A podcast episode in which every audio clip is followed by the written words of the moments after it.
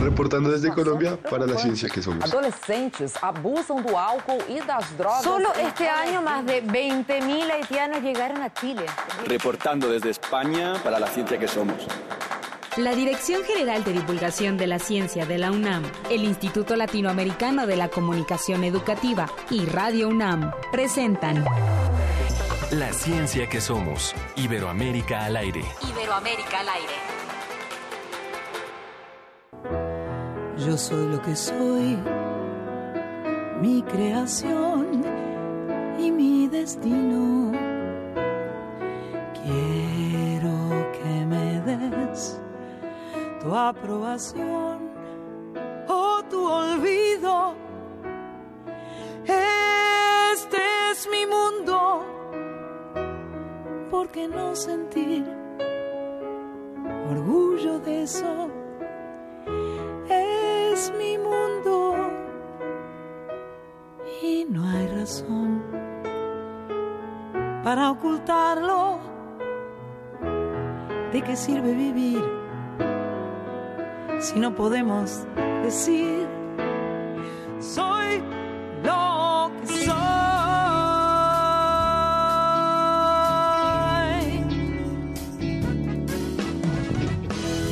Soy lo que soy, no quiero aplausos. Toco mi propio tambor, dicen que está mal, yo creo que es hermoso. ¿Por qué tengo que amar según los otros dicen? Trata de entender las cosas de mi mundo. La vergüenza real es no poder gritar.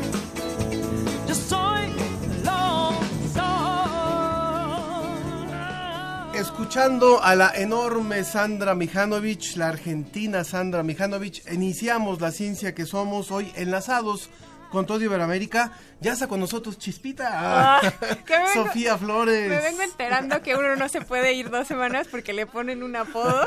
Es que el público llamó y dijo, falta la chispa de Sofía. Y dije. Chispita, Chispita. Muchas gracias Ángel Figueroa, Bienvenida. todos, todos nuestros, nuestra audiencia, también a producción. Gracias por haberme aguantado estas dos semanas. Ya estoy aquí con ustedes en otra emisión más de La Ciencia que Somos. Hoy vamos a escuchar música de mujeres emblemáticas. Una de ellas es Sandra Mijanovic. Ella, una cantante que en el 87 formó un exitoso dúo con Celeste Carballo. Les recomiendo mucho a esta cantante. Eh, grabó mucho más que dos y Mujer contra Mujer. Y ella hizo pública su relación con esta cantante, con Celeste Carballo, en 1980 y se negó a realizar más declaraciones pues consideraba que la sociedad aún no estaba preparada para hablar sobre el tema homosexual.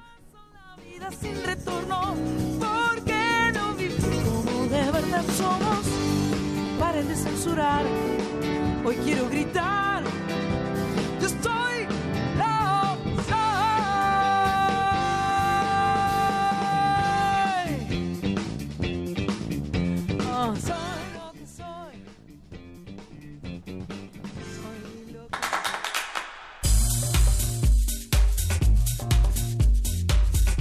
Pues hoy vamos a hablarle de diferentes temas. Uno es qué usos le da la ciencia a la bacteria E. coli, estrés durante el embarazo y estereotipos de amor. Son los temas del reporte semanal de la agencia DICIT desde España. Si ustedes son como yo, que no sueltan el celular ni para ir al baño, el tema de hoy de la revista Como ves les interesa. La editora va a venir y nos va a hablar de los impactos negativos que puede tener el uso de estos teléfonos móviles, pero que además son desmedidos el uso. También es obvio, hoy 8 de marzo eh, se ha celebrado, se está celebrando en todas partes el Día Internacional de la Mujer y no quisimos hablar ni de mujeres en la ciencia, ni de, eh, de los temas que son recurrentes en esta fecha.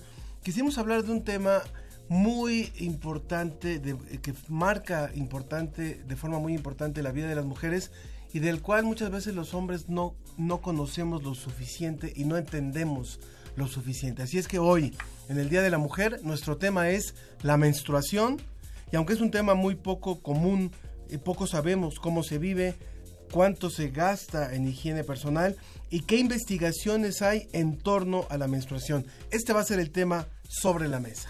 También y de manera exclusiva hablamos con el doctor Jorge Reynolds, vamos a hablar con el doctor Jorge Reynolds sobre las abejas y el impacto del cambio climático en su corazón. De manera que lo invitamos a que participe con nosotros. En nuestras redes son las de costumbre. En Facebook estamos como La Ciencia que Somos, Twitter arroba Ciencia que Somos y el teléfono en cabina 56 22 73 24. También tenemos un eh, WhatsApp que es el 55 43 63 90 95. 55 43 63 90 95 para que se comunique con nosotros. Reporte desde España. Agencia Iberoamericana para la Difusión de la Ciencia. Visit.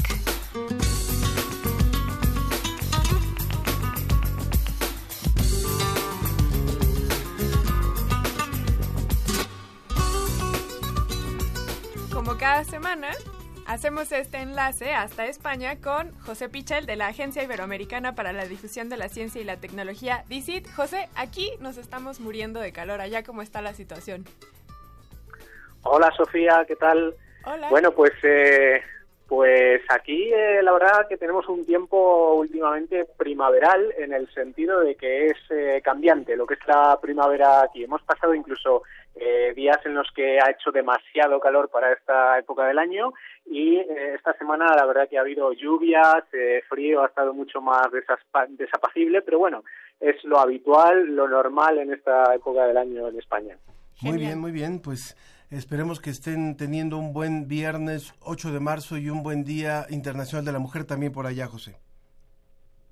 Bueno, pues sí, eh, la atención eh, en España se centra en las movilizaciones por el Día Internacional de la Mujer. Eh, Sabéis que el año pasado, eh, bueno, pues hubo un gran boom de este fenómeno aquí en España con manifestaciones masivas a favor de la igualdad y eh, en el día de hoy se están repitiendo y sobre todo esperamos eh, a las manifestaciones de, de esta tarde-noche eh, que van a empezar eh, prácticamente en un par de horas en la mayoría de las ciudades que probablemente pues también congregarán a millones de, de españoles y sobre todo españolas en la calle reclamando esa igualdad de derechos. Ojalá tuviéramos también en, en nuestro país ese tipo de manifestaciones, sobre todo de solidaridad. Eh, sabemos que el caso español es interesante de cómo realmente saben salir a la calle, saben ejercer presión, saben eh, alzar la voz. Bueno, vayámonos a los temas de, de hoy. Vamos, vamos a hablar de una bacteria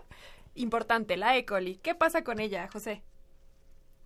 Bueno, pues esta bacteria que convive con nosotros, la tenemos en el intestino, eh, se llama Escherichia coli, es el nombre completo y normalmente se abrevia como E. coli. Eh, resulta que es una bacteria eh, que, como digo, como digo, convive con nosotros, pero a veces nos causa problemas. Es decir, cuando eh, existe algún tipo de desregulación, pues a veces nos causa diarreas, fiebres y eh, bueno incluso infecciones graves que pueden llegar a ser mortales en, en algunos casos no Eh, pero lo curioso mm, de la investigación que vamos a contar es que no tiene nada que ver con eh, o directamente con eh, la salud en ese sentido que es como se ha estudiado hasta ahora esta bacteria sino más bien con la ingeniería por ejemplo con la producción de biodiesel la producción de plásticos de polímeros incluso de productos farmacéuticos.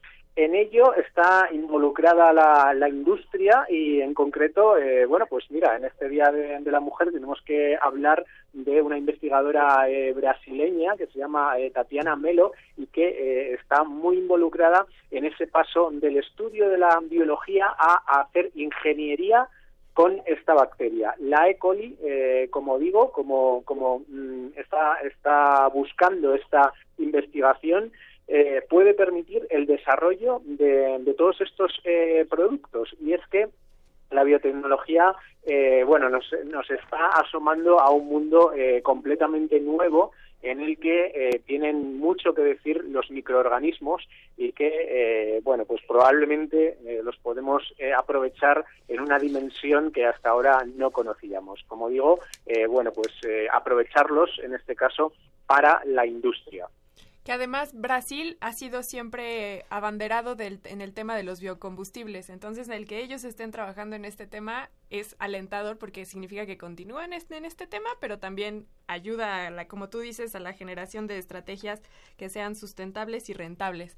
Súper interesante. Vayamos ahora al tema de las embarazadas y el estrés en el primer trimestre del embarazo. Cuéntanos, por favor, también, José.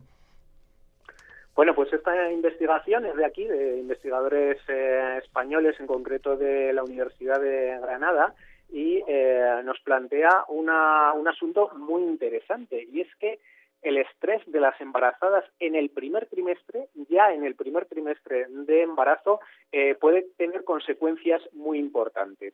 En concreto, lo que dice la investigación es que eh, cuando una embarazada sufre estrés en esos eh, primeros momentos de, del embarazo, se eh, segrega una hormona llamada cortisol. ¿Y esto qué consecuencias tiene? Bueno, pues tiene consecuencias, curiosamente, no en ese momento, sino ya cuando ha nacido su bebé. Y las consecuencias es que eh, ese bebé tiene menores eh, niveles de esa hormona, es decir, es como que eh, su organismo detectase que, que, se, que, tenía un exceso de esa hormona en, en los primeros momentos de, eh, de su desarrollo y finalmente eh, cuando realmente la necesita, que es eh, cuando ya ha nacido, pues eh, sus niveles son, es, son menores de lo deseado. ¿Y cuáles son las consecuencias de que el bebé, el recién nacido, no tenga cortisol? Bueno, pues se puede eh, producir un retraso en la maduración pulmonar, en la maduración de, de sus pulmones, uh -huh. que es, digamos, eh, bueno, pues la última fase, ya incluso eh, cuando el, el, bebé está eh, recién nacido, todavía le falta por acabar de madurar sus, sus pulmones, ¿no? Uh -huh. Bueno, pues eh, esta puede ser una consecuencia, eh, es muy curioso, ya del principio del embarazo. Cuando la madre ha sufrido estrés, puede tener la consecuencia final de ese retraso en la maduración eh, pulmonar y que eh, el bebé requiera algún tipo de, de tratamiento. Es, eh, desde luego, algo llamativo porque eh, pone el foco en lo importante que es, eh, en este caso, evitar el estrés y, y evitarlo por parte de las embarazadas eh, en todo momento, pero ya incluso desde el principio de, del embarazo. Eh, y una, una, curiosidad en torno a esta investigación que me gustaría comentaros ¿Sí?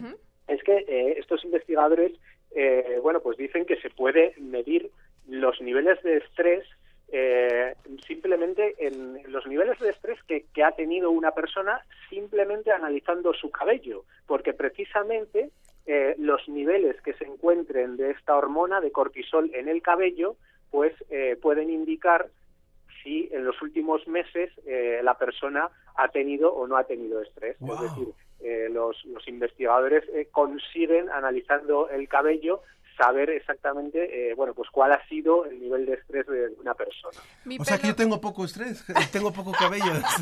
yo, mi, mi, pelo en vez de estar hecho de queratina está hecho de cortisona, entonces. Muy bien, bueno, ¿qué pasa con los que tenemos poco cabello, José? Bueno, pues eh, no lo sé, supongo que, que habría que medirlo de, de, otra forma. Bueno, está bien. Bueno, vayamos a, a la tercera nota, por favor, José. Bueno, pues eh, finalmente, ya que hemos hablado al principio de este 8 de marzo, pues eh, quería despedir también eh, esta, esta sección eh, hablando de un tema que tiene que ver mucho con eh, ese papel de la mujer en la sociedad. Uh -huh. Y es una investigación internacional que, que se ha hecho, eh, que pertenece además a las ciencias sociales, que, que muchas veces eh, no las tenemos muy en cuenta, pero sí. también eh, aportan eh, datos, estudios muy interesantes. Uh -huh. es una investigación que se ha hecho en Colombia, en España y en Venezuela con cerca de 500 estudiantes universitarios. Se les ha preguntado por eh, cuáles son sus series de televisión favoritas y se han analizado eh, los roles de género que tienen esas series. Entonces, eh, digamos que la conclusión eh, de, esta investigación es que hay una disonancia entre lo que los jóvenes creen, eh, a sus ideas acerca de cómo tiene que ser el, el, papel de un hombre, el papel de una mujer en la sociedad y eh, lo que ellos ven, es decir, los roles que le gusta ver en pantalla.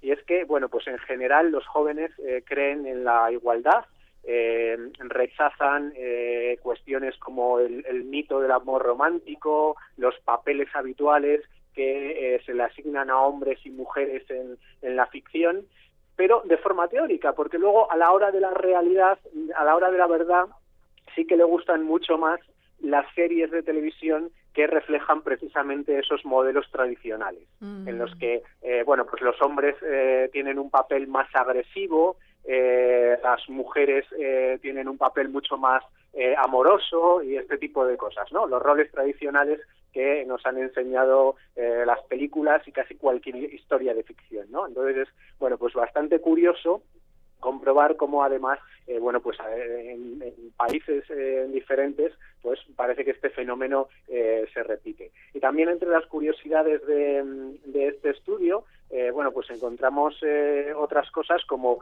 por ejemplo que eh, también hay diferencias entre los chicos y las chicas eh, a la hora de las tramas que, que prefieren no y nos podemos imaginar cuáles los chicos siguen prefiriendo tramas guiones en los que predomina la violencia, el alcohol eh, y este tipo de cosas. Sí. Y, eh, sin embargo, eh, las, las chicas pues prefieren otro tipo de, de tramas, mucho más relacionadas con, eh, con el amor, eh, con las relaciones personales y demás, ¿no? Esto es, se hizo, es bastante curioso. Este estudio se hizo en Colombia, España y Venezuela, ¿verdad? Exactamente, sí. Y si me vas a preguntar por diferencias, eh, bueno, pues sí que han encontrado los investigadores una pequeña eh, diferencia y es que parece ser que los españoles creemos un poco menos, nos identificamos menos con ese mito del amor eh, romántico que en este caso eh, los jóvenes de, Colombia y Venezuela. O sea que eh, si hablamos del amor a la camiseta del equipo, ahí sí, ahí sí puede predominar en los españoles. Probablemente sí, probablemente sí. En bien. eso seamos bastante parecidos. Muy bien, muy bien. José, pues muchísimas gracias por toda esta información y gracias a la agencia DICIT por esta colaboración. Recuerden, los, los invitamos a que visiten este portal dicit.com de y latina c y t. Ahí pueden encontrar más información no solamente de España, de toda Iberoamérica, que es lo interesante que tiene esta agencia DICIT. Y gracias, muchísimas gracias por tu colaboración, José. Muchísimas gracias, Ángel, y buen fin de semana para todos. Que estés muy bien, José, muchas gracias. Te dicen, te dicen, este, Lorena García nos acaba de llamar, dice, me sorprendió escuchar la nota desde España. Yo tuve estrés en mi embarazo y mi cuñada también. Nuestros bebés nacieron débiles de sus pulmones y a mí tuvieron que inyectarme vitaminas para el pulmón dos años antes del nacimiento de mi hijo, pero mi sobrina tuvo que estar 15 días en el hospital. Esto fue hace 10 años. Wow. Justamente con respecto a la, a la nota que nos dabas, José. Sí, bueno, pues eh, ahí vemos cómo, eh, bueno, pues es muy importante seguir eh, investigando eh, todas estas cuestiones y, bueno, pues esperemos que eh, casos como estos eh, se puedan eh, solucionar también a través de la investigación. Pues claro que sí. Muchas gracias, muchas gracias, José. Vamos, eh, te, te agradecemos muchísimo esta colaboración y que tengas un excelente fin de semana. Igualmente, buen fin de semana para todos. Un saludo. Muy bien, muy bien. Pues vamos rápido a un poquito de música, un poquito de música. Seguimos con... Quiero ser libre. Con Quiero ser libre y, y continuamos con lo que le prometimos al inicio del programa, que tiene que ver con la revista Como ves y en los teléfonos celulares. Quiso coser mi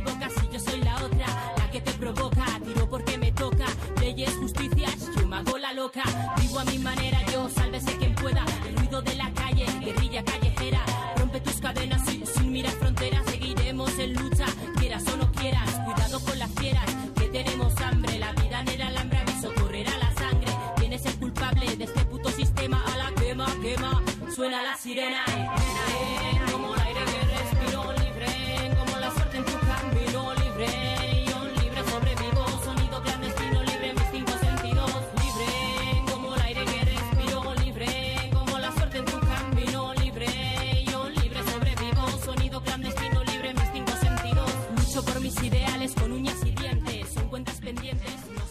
Continuamos, estamos escuchando La Basú, que es eh, Elena Caballero, conocida como La Basú, es, eh, hace rap femenino en, en el idioma vasco, en euskal, y es una una chica que eh, por problemas de salud en el 2002 se vio obligada a retirarse de los escenarios y en el 2012 recu- eh, regresó recuperada y con más ganas que nunca. Es una de las responsables del proyecto Esquina Femenina, donde apoya a las mujeres dentro de la cultura del hip hop y difunden trabajos de todos los artistas.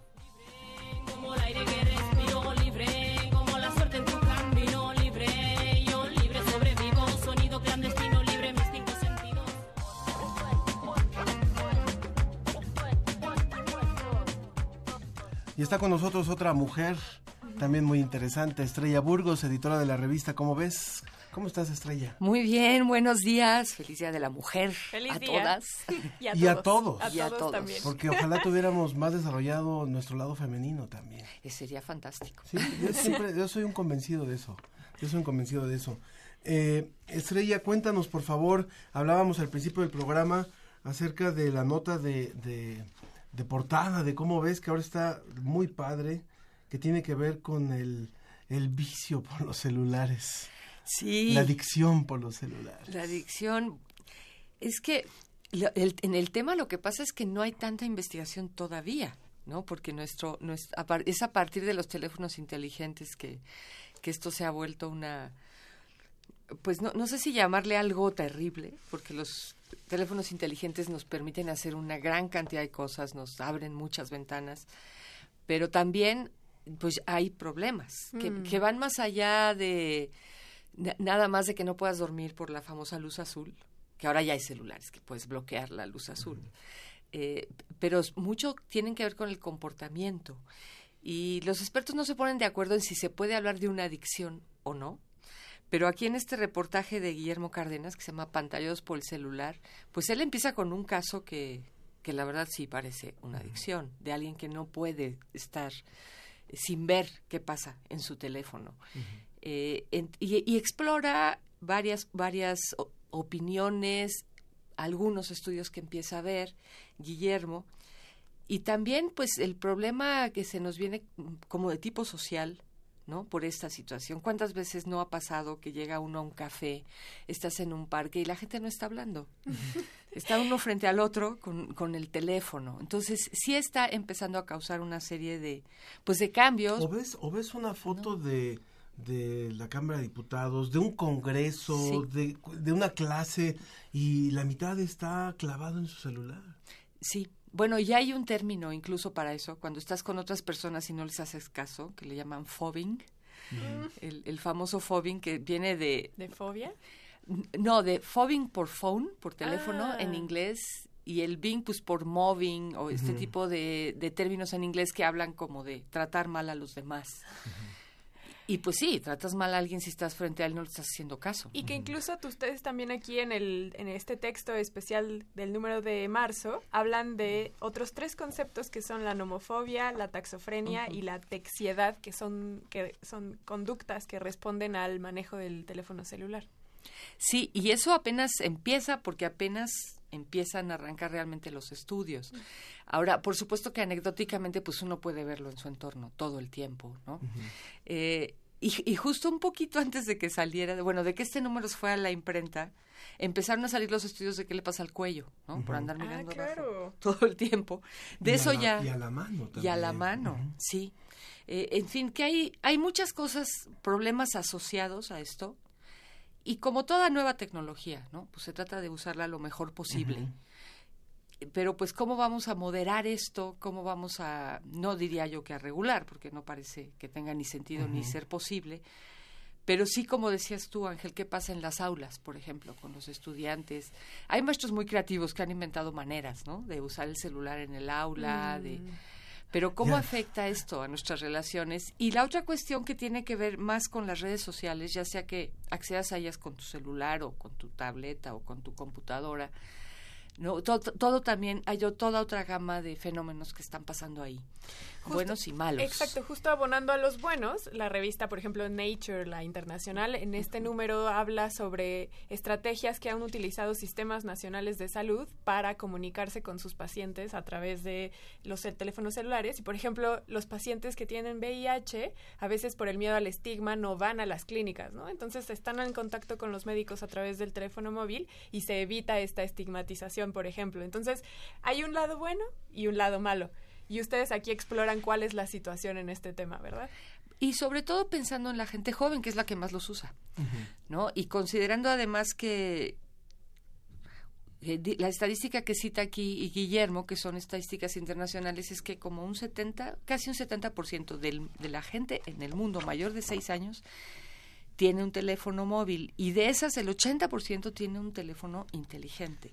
Entonces todo mundo está ahí Ha metido. transformado las relaciones humanas, es, es un hecho. Las ha transformado. Qué, qué pena que ya no estén con nosotros ni Sartori ni Humberto Eco, ¿no? que eran quien- quienes analizaban estos fenómenos. Pero bueno, se trata sobre todo de motivar la reflexión. Esto y mucho más pueden encontrar en la revista Cómo ves del número de marzo. Además, hay, eh, hablando de este reportaje que hace eh, Guillermo Cárdenas, hay un cuestionario donde Sí. uno puede identificar si usa o abusa eh, los- el teléfono móvil. Es muy interesante. No me preguntes mis resultados. Eh, le vamos a ofrecer a las primeras 10 personas que nos llamen unos ejemplares y les vamos un ejemplar de la revista Cómo ves, pero le vamos a decir que nos cuente, ya sea a través de las redes sociales, ya sea a través del teléfono, cuál ha sido su peor oso con el teléfono celular. Esa es una gran pregunta. usando el ¿A cuál fue el tuyo? No, no lo voy a decir, me da mucha vergüenza. Dilo, dilo rápido, te quedan 30 Mandé un segundos. mensaje horrible a una investigadora del instituto donde trabajo. Ay, Estrella, ¿cuál ha sido tu peor oso con el celular? Pues no ha sido mío, fíjate que más bien fue que en una llamada del otro lado dejaron abierto el teléfono Ajá. y estábamos mi hermana y yo escuchando todo porque fuimos juntas al, al supermercado. Tú te enteraste de todo lo que... No, lo apagamos en cuanto nos dimos cuenta, pero eso también pasa. Claro. A ti, Ángel, no te A vas. ver, el peor oso, el peor oso, no sé, alguna vez se me, se me- por and- eh, andar viendo mi celular en una farmacia se me cayó y se rompió todo el cristal y me corté el, con el, no sé. Menos mal que estabas en la farmacia. Sí, pero Es- bueno, sí, la es- verdad es que... sí. Escríbanos a redes sociales, Facebook La Ciencia que Somos, Twitter, arroba Ciencia que Somos, o llámenos al teléfono en cabina 56 22 73 24 o al WhatsApp. Al 55 43 63 90 95. Y cuéntenos su peor oso usando teléfonos celulares. Estrella Burgos, editora de la revista Como Ves, muchas gracias por haber estado con nosotros. Muchas gracias a ustedes, mujeres que nos escuchan y hombres que nos escuchan, que tengan un Día de la Mujer muy bonito y productivo. Sismos futboleros es otro de los temas, lo que provocó el gol contra Alemania en el pasado mundial, la historia de las aves en una pluma y tener presente a Henry, una, una cirugía cerebral que convirtió un paciente en un valiosísimo recurso para el estudio de la memoria. Son eh, parte de, la, de los temas que trata ¿Cómo ves? Muchas gracias. Recuerden que vamos a regresar con el tema de nuestra mesa, que será sobre menstruación, y a continuación vamos a escuchar, a escuchar un audio que tiene que ver con esto, que es, uh, eh, en la pasada entrega de los Óscares se le dio a Mejor Documental el Óscar a uno que trata justamente sobre el tema de la menstruación, entonces vamos a escuchar un audio relacionado con esto. La criatura más fuerte creada por Dios no es el león, no es el elefante, no es el tigre, es la niña. Es bonita y es bonita y la verdolaga por el suelo. Bonito como se riega y la verdolaga por el suelo. como se Creemos en un mundo donde se escucha toda la música, toda la música, la música. Conocimiento esté abierto al mundo. Donde se ame de todas las formas. Ese mundo es posible y vamos a pelear por él. Resistencia modulada. De lunes a viernes, de las 20 a las 23 horas, por el 96.1 de FM, Radio UNAM. Experiencia sonora.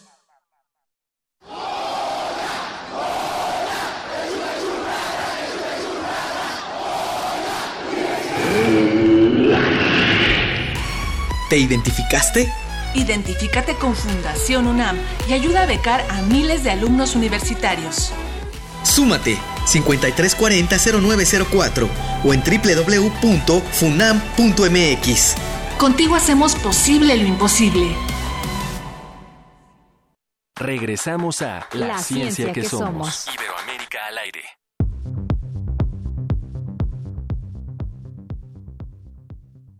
¿Cuál fue tu primera experiencia con la menstruación? Ellas.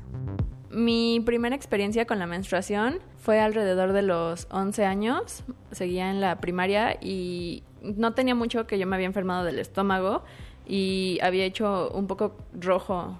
eh, y entonces, pues yo tenía esa referencia y cuando tuve mi primer periodo eh, me di cuenta porque igual hice como un poco rojo cuando fui al baño y yo pensé que estaba enferma del estómago. Y fue en ese momento que mi mamá me dijo que no y que tenía mi primer periodo.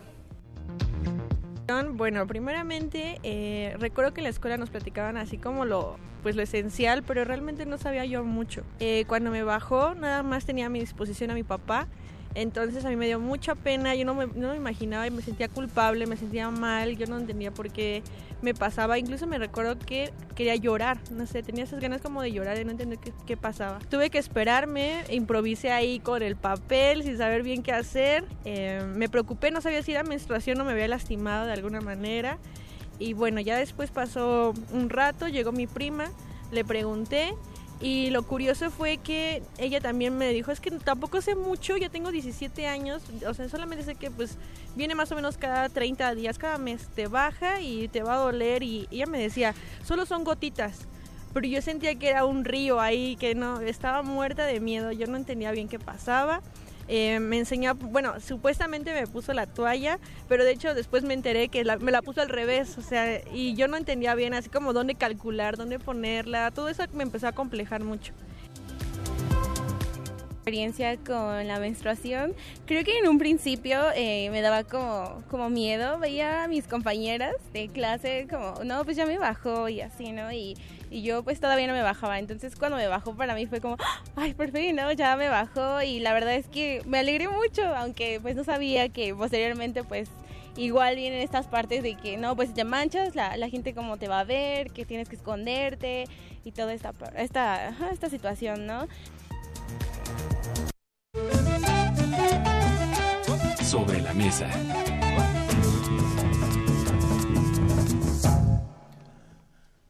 Continuamos en la ciencia que somos. Estamos Sofía de Flores regreso. y Ángel Chispita, Figueroa. Gracias. Chispita Flores. Estamos por, con- por comenzar con la mesa que el tema de hoy tiene por interés la menstruación. Y para eso está con nosotros la doctora Susana Aquet Santana, quien es ginecóloga y profesora de la Facultad de Medicina de la UNAM. Muchas gracias, Susana. Gracias a ustedes por la invitación, es un gusto. Gracias. Vía telefónica también está la doctora Francisca Alcayaga, investigadora de la Universidad de los Andes y de Cells for Sales, autora principal del paper desde Chile. ¿Qué tal? Muy buenos días. Hola, buenos días, Ángel y Sofía. Bienvenida. Y también tenemos a la doctora Enriqueta Barranco, que es del de- pertenece al Departamento de Obstetricia y Ginecología de la Facultad de Medicina de la Universidad de Granada, en España. Hola, doctora. Hola, muy buenas. Gracias por Aquí estar. buenas tardes. Bueno, Buenas tardes claro, para ustedes. siete horas adela- adelante. Muchas gracias por estar con nosotros. Eh, Acabamos de escuchar el audio de experiencias de mujeres cuando tuvieron su primera menstruación. Y parece que solo la última era la que estaba contenta de que por fin había sucedido, pero todas las demás hablaban o eran sentimientos de miedo, de frustración, de vergüenza. ¿Qué, qué, qué pasa con las mujeres cuando experimentamos este paso Yo creo que lo que sucede en las mujeres con este paso es eh, realmente es algo, una transición muy importante en la vida de la mujer. Eh, y generalmente nadie nos dice nada. Si tenemos suerte, en la escuela nos explican el sexto de primaria, si eh, más o menos cómo es nuestro cuerpo, que tenemos un útero, que tenemos una vagina y que en algún, en algún momento vamos a menstruar, pero realmente nadie nos explica cuál es la función de esa menstruación cómo nos vamos a cambiar una toalla, cómo va a ser esa primera experiencia. Más bien, eh, aún en, el- en la actualidad sigue siendo un tema tabú en el cual eh, la mujer se siente sucia, se siente impura, eh, y más porque nadie le ha explicado nada, ¿no? ¿no? No, no conoce su cuerpo, no sabe que es algo normal en el cual su cuerpo se está preparando para un embarazo futuro. Y sin embargo, menstruar es tan natural en las mujeres como todos los humanos producir saliva o producir lágrimas. O sea, es algo muy natural y sin embargo se ha estigmatizado muchísimo. Exactamente. Cuando revisamos la historia, eh, quiere usted hablar, ¿verdad? Eh, Enriqueta. Sí, quería intervenir. Por favor, adelante. Sí, eh, bueno, eh, yo estoy muy, muy encantada y a la misma vez, pues, muy satisfecha de poder intervenir, mm, sobre todo con este concepto de que he escuchado a las, a las personas que, que han entrevistado previamente. Y es lo de menstruación enfermedad, lo de menstruación culpa, lo de menstruación tener que ocultarse. Y me estaba también sorprendiendo, mm, no por mi edad no me sorprendo casi de nada, pero yo ahora estoy haciendo precisamente un trabajo que lleva, es un trabajo histórico sobre la menstruación, que se publicará en la Universidad de Granada próximamente. Y en este trabajo he recogido todo lo que era la, cómo se llevaba la menstruación durante la etapa de la Edad Media aquí en España. Y, y cuando escucho eh, lo de esconderse, ocultarse, suciedad, pues me ha resultado muy interesante porque es una manera de cómo mm, cuando los españoles llegaron ahí a las tierras en las que ustedes ahora mismo se encuentran, llevaron mm, este concepto de suciedad y cómo mm, y cómo y culpabilidad y cómo se arraigó de tal manera que aún eh, en pleno siglo XXI las jóvenes lo siguen expresando. Y creo que eso, eso refleja muchísimo parte de lo, del interés que tenemos de, de hablar sobre este tema el día de hoy, porque cuando revisamos la bibliografía nos encontramos la parte histórica, nos encontramos los pueblos donde incluso había chozas para las mujeres que estaban en el periodo menstrual, donde había eh, un rechazo hacia las mujeres eh, que estaban en este proceso y estaban consideradas impuras, pero eso no es histórico solamente, sigue habiendo en nuestros días un tabú hacia el tema de la menstruación y por eso nos interesaría también preguntarle a la doctora Francisca Alcayaga, el caso chileno tampoco es diferente, o sea, hay todavía en estudios que se hacen sobre la publicidad, por ejemplo, de toallas femeninas o de, de, de los medicamentos para contrarrestar los síntomas, esta, esta misma repetición de te sientes sucia, este, son los peores días de tu mes, lo que sea. ¿Qué pasa eh, con, con respecto a Chile, doctora Francisca?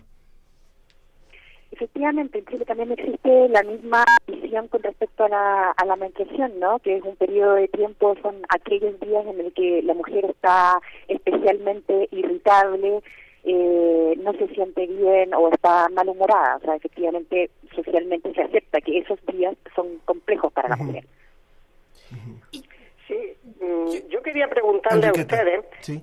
mm, a ustedes que están al otro lado de, de- de- del océano, Claro. porque aquí en, en- en nuestro medio, en, en- la zona europea, en donde fundamentalmente hay una tradición judeo-islámica muy relevante y en donde tenemos una herencia que es el capítulo 14 del Levítico, eh, el tercer libro de la Biblia de- tanto del Antiguo como del Nuevo Testamento, porque el Nuevo Testamento prácticamente habla de hemorragia, pero no habla de menstruaciones. Y entonces, ¿cómo es sorprendente? Yo pienso que merece una reflexión, que ustedes que están al otro lado de, de- de- del océano, como antes he dicho, mm, vean cómo sin tener esa herencia eh, del Levítico en el que se nos tachó a las mujeres de impuras, y, y otras pueden ustedes leerlo porque es muy curioso. Sin embargo, en, en otros pueblos, en otras culturas, en las que no había esa tradición cultural, también se, se despreció a las mujeres menstruantes. ¿Qué poder tenían las mujeres menstruantes para, para que no hayan tenido que imbuir en ese sentimiento de, de- de vergüenza en el que la menstruación no, vamos, nos sumerge siempre que la tenemos? Me gustaría repetir rápidamente nuestras vías de contacto para que también el público participe en esta mesa. 55, el, el WhatsApp, 55 43 63 90 95 55 43 63 90 95 recuerden que también les ofrecimos ejemplares de la revista Cómo ves también el teléfono en cabina 56 22 73 24 56 22 73 24 Y en redes sociales, Facebook La Ciencia que Somos, Twitter arroba Ciencia que Somos. Ahora que la doctora Enriqueta hablaba del poder de la menstruación, quisiera ya, antes de esta pregunta que tengo a la doctora Susana, decirle a la doctora Francisca que hablaremos de su investigación que justamente explora el poder de la menstruación con células eh, madre. Pero antes de eso, o sea, me llama mucho la atención, doctora Susana, que hablamos mucho a través de muchas culturas de que las mujeres somos sucias cuando estamos menstruando, pero fisiológicamente sí hay algo que nos haga vulnerables eh, durante la menstruación, es decir, somos vulnerables a infectarnos de enfermedades o que nuestro nuestra sangre eh, propicia infecciones no solamente a nosotros, sino a personas que entran en contacto a través de la basura, por ejemplo. No sé, o sea, sí, se, sí hay una razón fisiológica para estigmatizarnos de esa manera? No, realmente la menstruación es un proceso natural en el cual eh, hay un sangrado transvaginal. Eh, cuando el útero va, la capa que está dentro de nuestro útero, que es el endometrio, se va engrosando en ciertos días de nuestro ciclo. ¿Para qué? Para recibir un embarazo. Esa es la, la finalidad de que ese endometrio se engrose. Posteriormente, si no hay un embarazo, entonces viene la descamación de ese endometrio. En la escuela nos enseñaron que la sangre es el óvulo, nada más, que, que no se ovuló y entonces es lo que sí, sale. A mí también entonces, uno es lo que, lo que, lo que piensa, ¿no? Eh, hasta que no pasamos, de hecho yo hasta la facultad me aprendí que eso no era real, o sea, toda la primaria, secundaria, preparatoria, yo tenía esa idea de que el ovario, el óvulo era el que salía en la sangre nada más. Digo, pero ya uno se pone a pensar cómo un ovocito que es una de célula. 120 micras, o sea, va a ser capaz de salir con tanta sangre. Bueno, pues más bien es el endometrio, es sangre con tejido y otras, además algunas otras células que salen a través de la menstruación. Realmente no hay una razón por la cual sentirnos sucias ni impuras es un proceso totalmente fisiológico. Si no hay una higiene adecuada, sí pudiera llegar a condicionar alguna infección eh, vaginal, pero eso es cuando no se tiene una higiene. Eso puede ser con o sin menstruación. Entonces, realmente como tal el proceso de menstruación no se asocia a ninguna enfermedad eh, extra. Ahora, eh, la, menstruación es un tema que está en los laboratorios también para su investigación, que ha sido parte importante de la medicina, de la, de la obstetricia. Pero también preguntémosle a la doctora, como lo decía eh, Sofía, a la doctora Francisca, que está desde Chile, para contarnos cómo es que a partir del, del flujo menstrual ustedes están queriendo eh, identificar posibles curas para el cáncer o para, para la inhibición del cáncer? Sí, bueno, mira, te cuento, nosotros llevamos ya ocho años trabajando con el fluido menstrual, desde el cual aislamos células madres del, del, de la menstruación. Estas células madres tienen eh, capacidad, eh, tienen, una, tienen características y propiedades eh, parecidas a muchas células a, muchas células madre de distintos orígenes como médula ósea o tejido adiposo o tejido placentario pero también tienen características únicas y propias de este origen que es el de la menstruación. Tal como explicaba anteriormente eh, Susana eh, la menstruación ocurre en el proceso eh, como final del ciclo menstrual donde se elimina parte del endometrio junto con sangre en ese periodo de eliminación de la menstruación, las células madres vienen cargadas de eh, proteínas o eh, RNAs, microRNAs, que tienen una función antiangiogénica. ¿Qué significa antiangiogénica? Significa de que tienen un potencial de inhibir o reducir la formación de vasos sanguíneos. Y esta, esta aproximación es una aproximación que se puede utilizar en cáncer para eh, reducir o disminuir el tamaño de los tumores. ¿Qué estamos haciendo nosotros en el laboratorio? Proveniente de las células madres menstruales, aislamos unas pequeñas vesículas que se llaman exosomas, que vienen cargadas de estas moléculas antiangiogénicas. y, estas, y estos exosomas los, los inyectamos en animales, porque estamos en modelos preclínicos con ratones, y hemos observado que el tratamiento con estos exosomas derivados de las células madres menstruales son capaces de inhibir o reducir el, el crecimiento de los vasos sanguíneos responsables del crecimiento de un tumor. Dicho en, en palabras muy cortas, estos exosomas tienen un potencial antitumoral.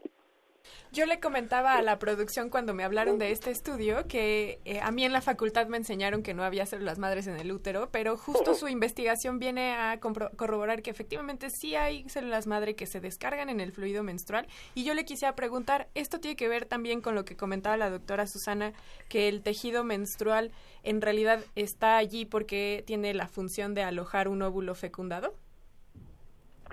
Mira, la verdad que hay células madres en todos los tejidos de tu cuerpo. No hay ninguna parte, o sea, prácticamente se han descrito y se han podido aislar células madres de cada tejido de tu cuerpo, del hígado, del riñón, del vaso y por supuesto que del útero también. ¿Ya? Eh, la función de las células es regenerar los tejidos. ¿ya? Entonces, efectivamente, la función que tendrían estas células madres en el, en, en el útero y en el endometrio serían justamente el de regenerar mensualmente el endometrio que se descarga durante la menstruación. Ok. Y hablando también de investigación, que de verdad la suya es, eh, a mí me llamó mucho la atención, le comentaba a la producción que a mí me estaba sacando de mi zona de confort porque no esperaba ese resultado que ustedes hallaron. También la doctora Enriqueta Barranco ha encontrado contaminantes químicos en el flujo menstrual. Doctora Enriqueta, cuéntenos un poco de su investigación también, por favor. Sí, mm, mm, bueno, mi investigación, quisiera, antes de comentar lo de la contaminación, bueno, o a la misma vez, mm, es que el, para las personas que estamos participando en esta mesa creo que es muy importante el haber dado el paso de, de trascender la idea que nos habían transmitido de que el producto menstrual era algo inútil, que había que esconder para convertirlo en objeto de análisis eh, biológico. Entonces, con esa perspectiva, pues mm, nosotros acometimos dos vías de investigación. La primera vía de investigación fue la de determinar la presencia de contaminantes medioambientales, eh, dado la gran cantidad de problemas menstruales que, en la actualidad se ven. Y luego después el otro camino que también estamos explorando y que también tenemos ya algunos trabajos para publicar, aquí con la Cátedra de Fisiología de, de la Universidad de Granada, pues precisamente sobre el comportamiento de las células madre en las mujeres que padecen endometriosis. Eh, lo estamos haciendo también en modelos murinos, porque todo el mundo piensa que la menstruación, bueno, todo el mundo, todo el mundo que no, que no estudia, no es el tema, que la menstruación sale simplemente al exterior y es lo que vemos, pero también la menstruación sale a través de las trompas de falopio y siempre hay un proceso que es una, una menstruación retrógrada que cae al peritoneo, a la cavidad del abdomen. Y precisamente cuando cae al abdomen, ¿por qué en unas mujeres se siembra y, y provoca una endometriosis y en otras no? Y en, y en investigar ese, ese, ese dilema también estamos nosotros en este momento. Y en cuanto al tema de los contaminantes, pues la verdad es que eh, pienso que, bueno, no pienso, es seguro que es la primera vez que se había considerado la menstruación, en lugar de ser un, un producto contaminante, como antes habéis preguntado, que provoca infecciones, no, es un producto contaminado. Y bueno, ahora, después del trabajo en el que demostramos que ta- todos los parabenes presentes en, en diferentes productos se excretan por sangre menstrual, también encontramos que los productos que se utilizan para los protectores solares, fundamentalmente las benzofenonas, también se excretan por, por sangre menstrual. Y ahora estamos mm, mm, prolongan- pro- prolongando este trabajo para ver si pudiéramos utilizar la sangre menstrual como un indicador analítico incruento de contaminación en el organismo femenino. Wow, qué interesante. Y jus- esto es súper relevante porque también, eh, doctora Susana, la menstruación está asociada con enfermedades per se. Ahorita la doctora Enriqueta hablaba de la endometriosis. Así es. Y no sé si haya otros padecimientos asociados también a este fenómeno. Pues, por ejemplo, tenemos el síndrome premenstrual, ¿no? Que eh, en algunas ocasiones las mujeres pensamos que es normal sentir dolor en todas las menstruaciones, eh, que incluso nos incapacite para ir a la escuela, al trabajo. Como ya es algo socialmente aceptado que una mujer está de mal humor durante su menstruación, eh, entonces es normal que le duela la cabeza, es normal que le duela el abdomen, etcétera. Entonces la, la mujer se acostumbra a eso. Y realmente sabemos que no es algo que la mujer tenga que vivir así. Creo que esto, esto reafirma lo que nos dice Mónica Hernández. Dice, felicita el programa. Toda mi vida he aprendido muy poco sobre la menstruación. Tengo 40 años y llegando a la facultad, una maestra dijo, la menstruación no debe ser dolor. Y eso me ha ayudado mucho. Nos llama desde Conalep Álvaro Obregón con sus alumnos. Un saludo para todos ellos. Bueno, pero el dolor sí es normal, ¿no? Hay espasmos y... Debe haber cierto, puede haber cierto dolor durante la menstruación. ¿Por qué? Porque precisamente para que se desprenda esa capa del endometrio junto con el, eh, la sangre menstrual, el flujo menstrual, debe haber ciertas contracciones en el útero, en el músculo, y eso provoca dolor, pero un dolor incapacitante, ese es el que no debe aparecer, entonces ya podemos sospechar algunos eh, padecimientos como, es la endometriosis, efectivamente. No, no me gustaría que fuéramos cerrando la mesa sin hablar de un tema que me parece que es fundamental. Los hombres y la menstruación. Por favor, así no pongo nada más. Me gustaría que, que cualquiera de nuestras tres invitadas pudiera comentar. ¿Quién, quién dice yo? Eh, bueno, tenemos un audio con una entrevista a, me- a me- hombres que les hicimos, un sondeo. entonces- Ponemos un pedacito y- y vamos a la respuesta. Muy bien. ¿Cuál fue tu primera experiencia con la menstruación? Ellos. Yo creo que mi experiencia con respecto a la menstruación, pues alguna vez tuve te- alguna experiencia, me tocó ver a una de mis compañeras manchada, yo estaba pequeño y creo que gracias a esa situación fue que pues nuestros maestros nos contaron acerca de lo que sucedía en el cuerpo de la mujer y nos dieron una explicación detallada. experiencia sobre con la menstruación básicamente es con mis dos abuelas. Eh, tuve estos cambios hormonales, de repente podrían estar como muy felices, de repente eh, caían o no sé qué pasaba y se enojaban, ¿no? A lo mejor sí por cómo eh, por actitudes mías o por cómo me comportaba, pero yo veía muchos cambios en ellas, eh, su- sus formas de, de ser, no cambiaban como persona, pero sí de ánimo de estar de muy buenas a estar muy enojadas, a estar con los clásicos bochornos, ¿no? Y molestas en sí.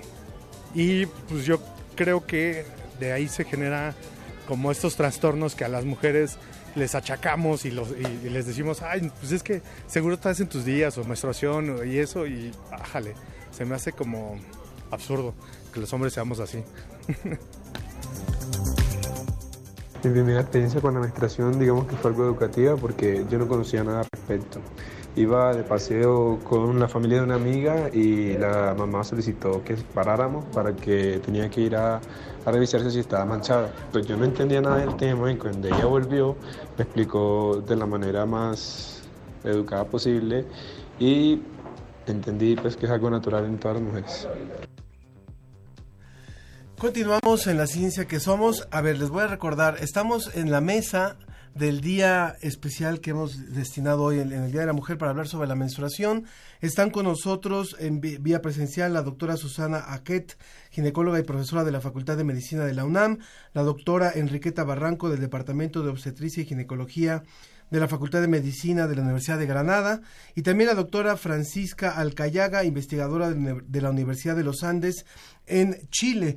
Les recuerdo nuestras vías de contacto 55 vía, vía WhatsApp 55 43 63 90 95. También el teléfono en cabina 56 22 73 24. Ojalá que se puedan acabar la mano de nuestros colaboradores telefonistas. Y también en Facebook, en La Ciencia que Somos y en Twitter, arroba Ciencia que Somos. De manera que lanzamos esta pregunta antes de escuchar este testimonio, esos testimonios, los hombres y la menstruación. ¿Quién contesta? Me gustaría a mí Susana. Susana, venga. comenzar. Yo creo que si las mujeres no estamos informadas al inicio de nuestra, en nuestra, en nuestra primera menstruación, mucho menos los hombres. O sea, realmente, si nosotros no sabemos lo que nos pasa realmente, eh, lo que va a vivir nuestro cuerpo y que eso va a ser de forma cíclica durante toda nuestra vida de- reproductiva, el hombre todavía se queda más al, al margen, ¿ok? Entonces me llamaba la atención algunos audios que, que, que escuchamos de las opiniones de los hombres que no sabían ni qué pasaba, ¿no? Uno que encontró a su compañerita manchada y pues qué pasó, se lastimó, o qué le qué hago, ¿no? Entonces yo eh, eh, siendo nuestra nuestra pareja yo creo que se debe involucrar aún más, ¿no? Con, en, en ese aspecto con nosotros.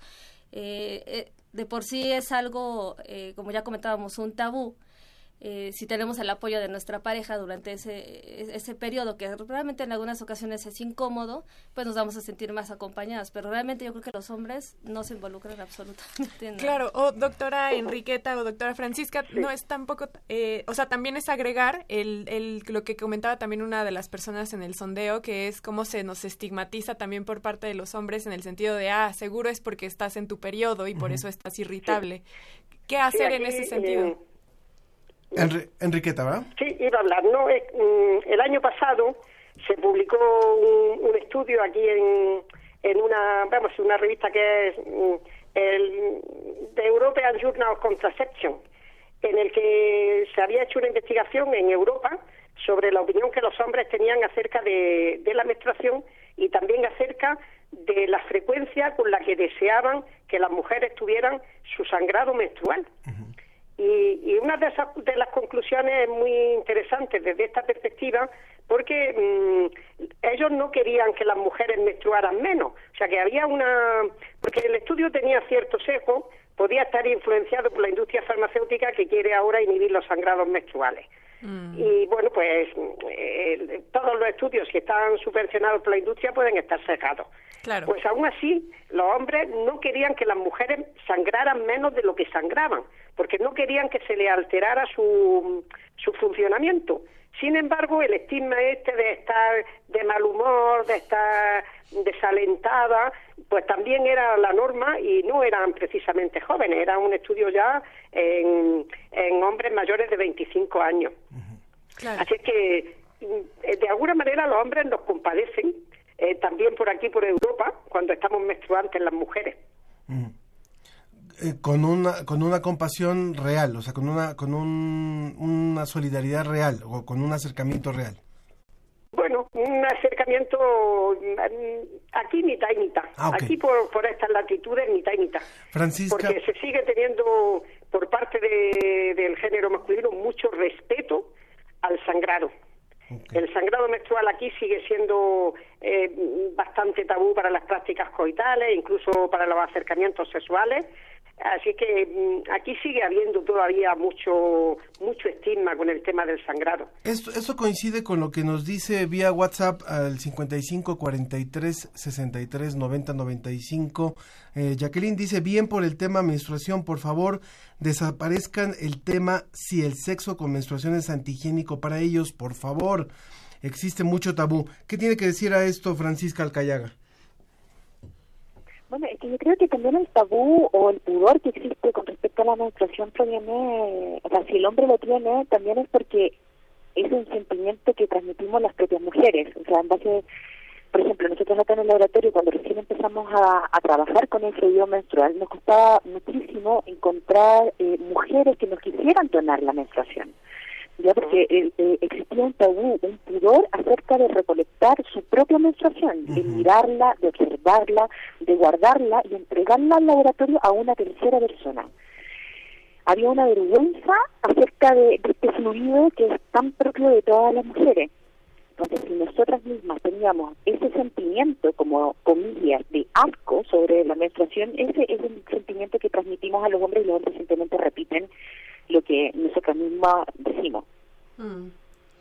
A- Aunando a lo que usted dice, nos escribe en Facebook Gema Pepe Namores. eh, buen día, conmemorando la lucha de todas aquellas chihuats que buscan una mejor relación entre todas y todos. Y nos dice, soy un hombre que muy poco puede decir de la experiencia menstrual. También sería ideal saber más y apoyar a las niñas y adolescentes de mi entorno, pero se vuelve difícil por el estigma y lo mal visto que en este caso mis primas y cuñada ven que yo tenga charlas al respecto con mis sobrinas. Habrá que indagar y saber cómo acercarme sin faltar al respeto a nadie. Y también hace una pregunta, bueno, hace un comentario que yo quisiera preguntarle a la doctora Susana, porque dice que él, con respecto a la menstruación, sabe que hay un número finito de óvulos y que una mujer ya nace con ellos y que son alrededor de 400, pero no son muchos más. Sí, son muchos más, pero 400 son los que se llegan a ovular durante nuestra vida reproductiva. Efectivamente, hay cierta cantidad con, las cual, con la cual nacemos eh, y solo, de hecho, por eso nosotras eh, presentamos una menopausia, el cese de la menstruación. ¿Por qué? Porque se acaba eh, esos ovocitos que tenemos en reserva y cuando ya no tenemos ovocitos, ya no tenemos folículos que produzcan los estrógenos, que, que se realice, que se dé la ovulación, entonces pues llega el cese de, de, de la misma. Que ahora que, perdón, que ahora que estamos entre hablando... 12 da como a 33 años más o menos de, de, de vida fértil, digamos. Así es. Bueno, obviamente eso va a disminuir si presenta la, la mujer varios embarazos en su vida, porque en- durante el periodo de gestación, pues no hay ese proceso de ovulación. Claro. Y que justo, doctora Susana, acabas de tocar un tema que viene relacionado con el de la menstruación, que es el del em, eh, el climaterio, el, Así es. el- la, se me acaba de ir el, nombre, La la menopausia. La, la menopausia sí que es la última menstruación. que a, a su vez también es un proceso normal que pasamos las mujeres y que también está estigmatizado por Sí. todos los cambios que están asociados y que en el caso de los hombres tienen su equivalente también hormonal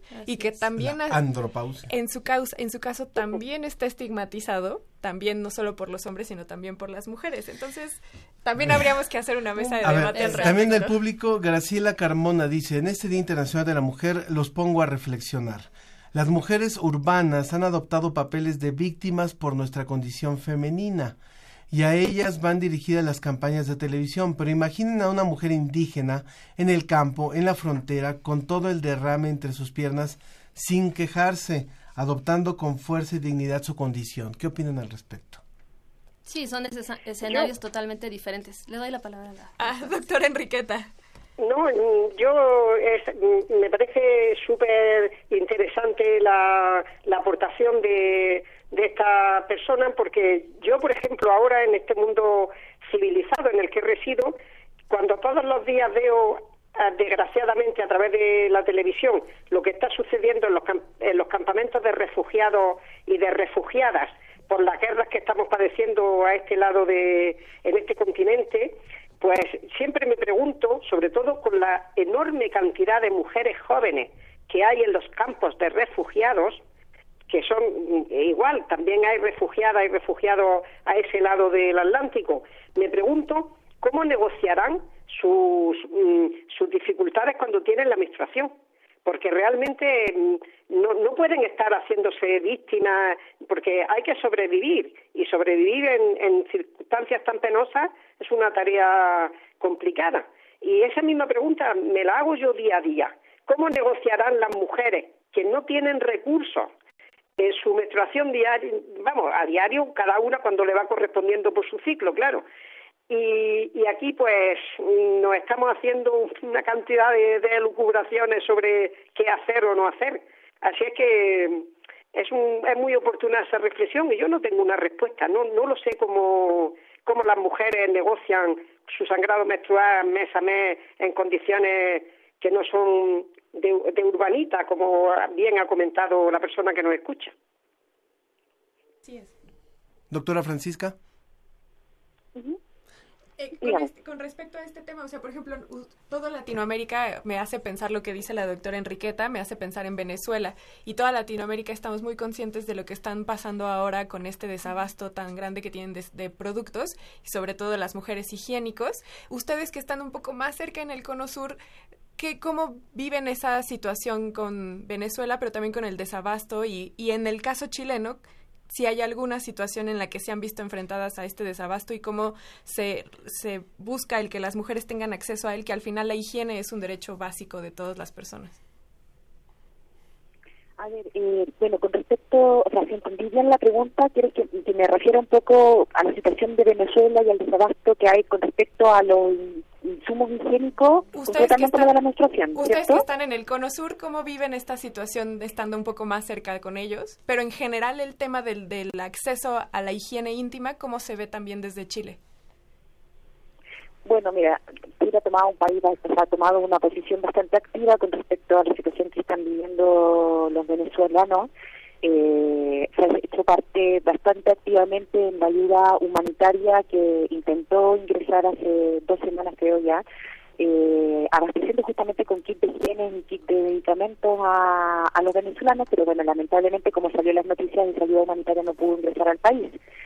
Y nada, no puedo referirme mucho más a- al tema porque lo que nosotros conocemos la información que sale desde Venezuela es bastante poca. Escasa. Lo que realmente sucede dentro de Venezuela, o sea, la información que uno tiene es proviene de los venezolanos que se han que han salido del país, pero no de los que están viviendo dentro del país. Ya, pero bueno, la información que hay supongo que es la misma que existe en todo el mundo, de que ellos están desabastecidos no solamente de alimentos, sino también de medicamentos y por supuesto de asuntos higiénicos. Vamos llegando a la, a la, parte final de esta mesa, en donde están participando Susana Aquet, la doctora Enriqueta Barranco y la doctora Francisca Alcayaga, las tres, las tres médicos. Eh, ¿Qué les gustaría seguir investigando sobre el tema de la menstruación o qué hace falta seguir investigando sobre el tema de la menstruación? Doctora Susana. Pues yo las, las dos líneas de investigación de las doctoras que nos, eh, con las que estamos enlazadas se me hacen sumamente interesantes y yo creo que eh, sobre esas líneas todavía se puede profundizar aún más en cuanto a, las células madre que se puede encontrar en, en, el flujo menstrual como los contaminantes, las toxinas que pueden llegar a, estar en, el flujo menstrual.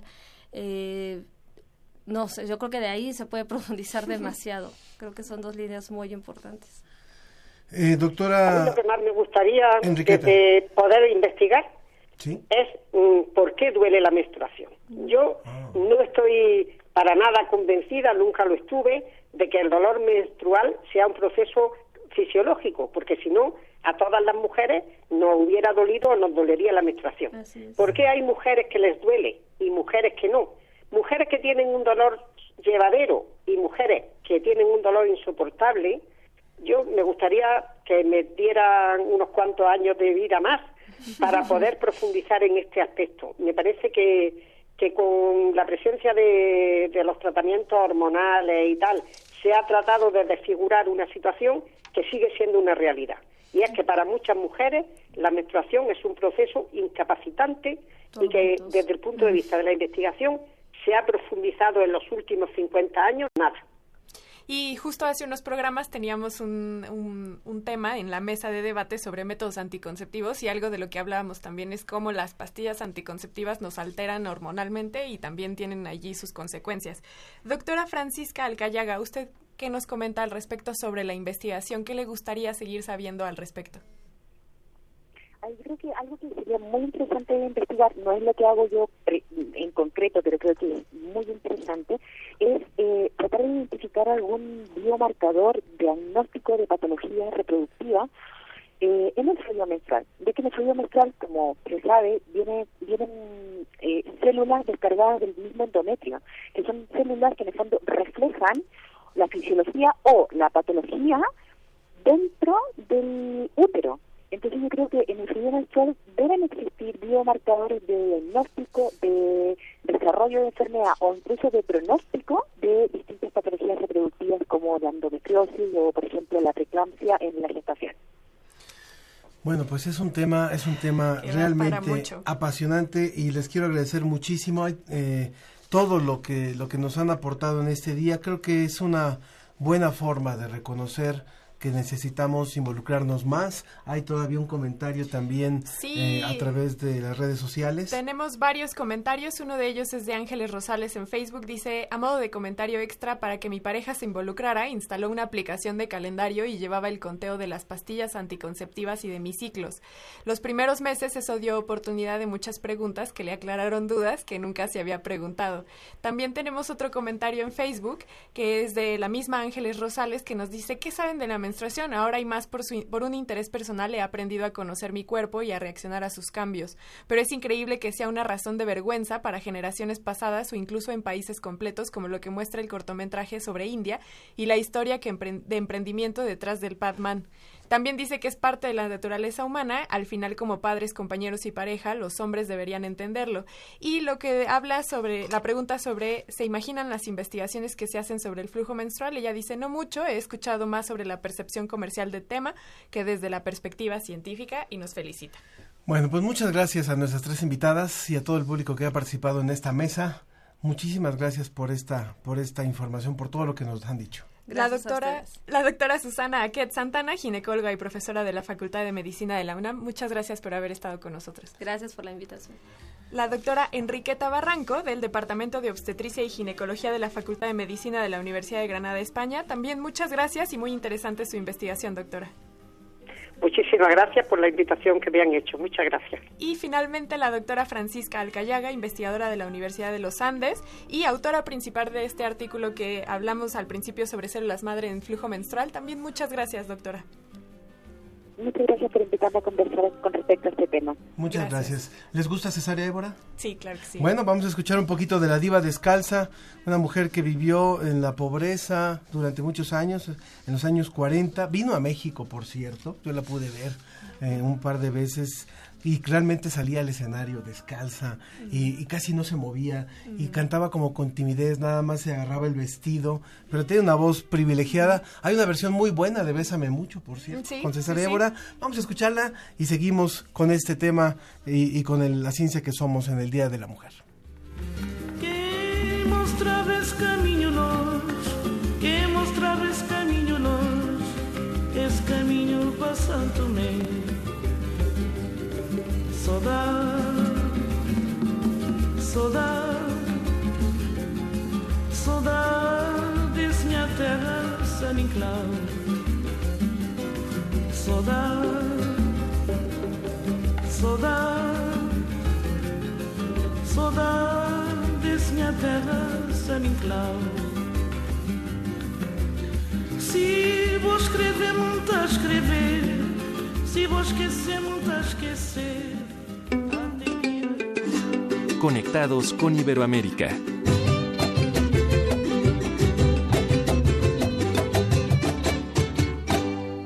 Continuamos en la ciencia que somos y bueno, me da muchísimo gusto nuevamente darle la bienvenida en este espacio a un invitado que tuvimos hace unas semanas, que es el ingeniero Jorge Reynolds. Ustedes recordarán, él es un ingeniero colombiano, creador del primer marcapasos artificial con electrodos internos y unidad electrónica, que es un apasionado de las del corazón, no solamente del corazón humano, sino que ha investigado el corazón de, de algunas ballenas y ahora está investigando el corazón de las abejas. Ingeniero, ¿cómo está? Muy bien, muchas gracias. Encantado de estar con ustedes. Nuevamente, porque ya lo tuvimos y justo ahora habíamos quedado de volver a conversar sobre este tema, sobre el tema que están investigando ahora. Ya nos decía el biólogo un poco la parte eh, fisiológica que han estado trabajando, pero eh, yo le preguntaba también cuál es la, hipótesis que se están planteando y hacia dónde quieren llegar al, al buscar conocer las diferencias entre el corazón humano y el corazón de las abejas. Sí, una de las eh, ideas de todo este trabajo de conocer cómo funciona el sistema ca- cardiovascular de las de las abejas es eh, ver cómo funciona inicialmente y luego eh, principiar a hacer estudios cómo influye los cambios climáticos que se están produciendo en el mundo, toda la parte de fumicidas y demás, cómo pueden influir en el sistema circulatorio, pero también es abrir el campo de la electrofisiología de los animales, de los insectos, perdón, eh, y conocerlos porque no solamente es el corazón, cómo eh, se podrá afectar el cerebro, los sistemas reproductivos, eh, toda la parte digestiva,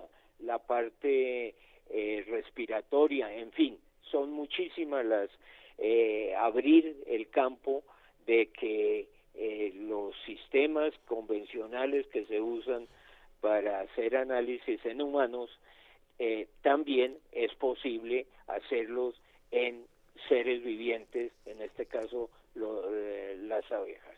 Cuando se hace una investigación o un estudio de corazón en seres humanos, se nos acuesta, se nos ponen unos electrodos y se mide a través de un aparato.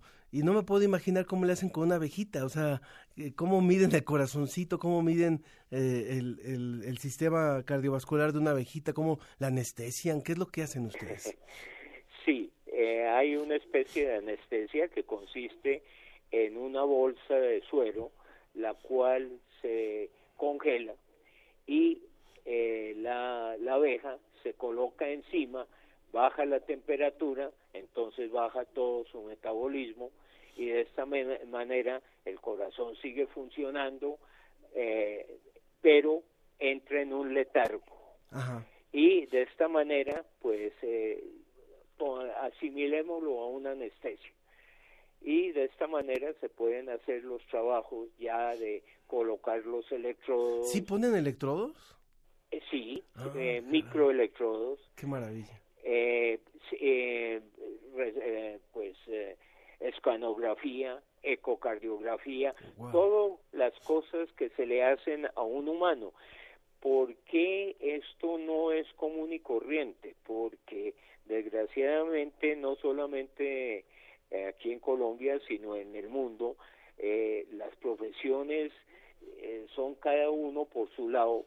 En esto es que hemos podido abrir un campo, un, un, grupo pues interdisciplinario, en que, lo cual hay biólogos, hay médicos, hay ingenieros, en fin, hay cualquier profesión que se necesite para hacer la exploración o conocimiento de la electrofisiología. Y eh, tenemos la gran ventaja, pues, que eh, tenemos las herramientas en la clínica Shayo para cardiología eh, y hemos podido utilizar estos sistemas, que son sistemas muy costosos, grandes y demás, en trabajos como, por ejemplo, insectos u otros animales.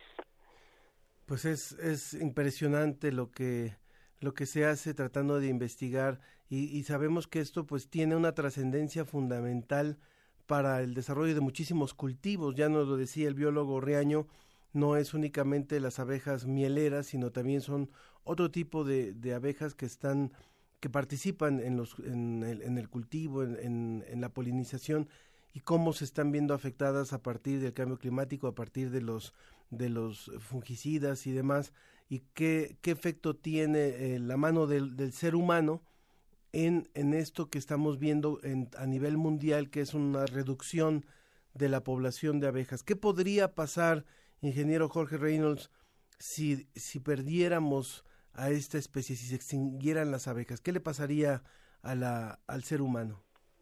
entraría en un problema muy complicado que al reducirse la cantidad de abejas o inclusive desaparecer la polinización de las cementeras y demás, eh, entrarían en problemas muy serios y eh, comenzaría a haber grandes problemas en la comida, en todo lo que son cultivos para eh, alimentación eh, humana y de animales, es, entonces la situación eh, climática y demás comenzaría a agravarse todavía más de lo que se conoce hasta ahora.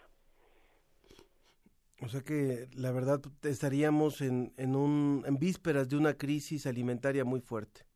Exactamente, exactamente.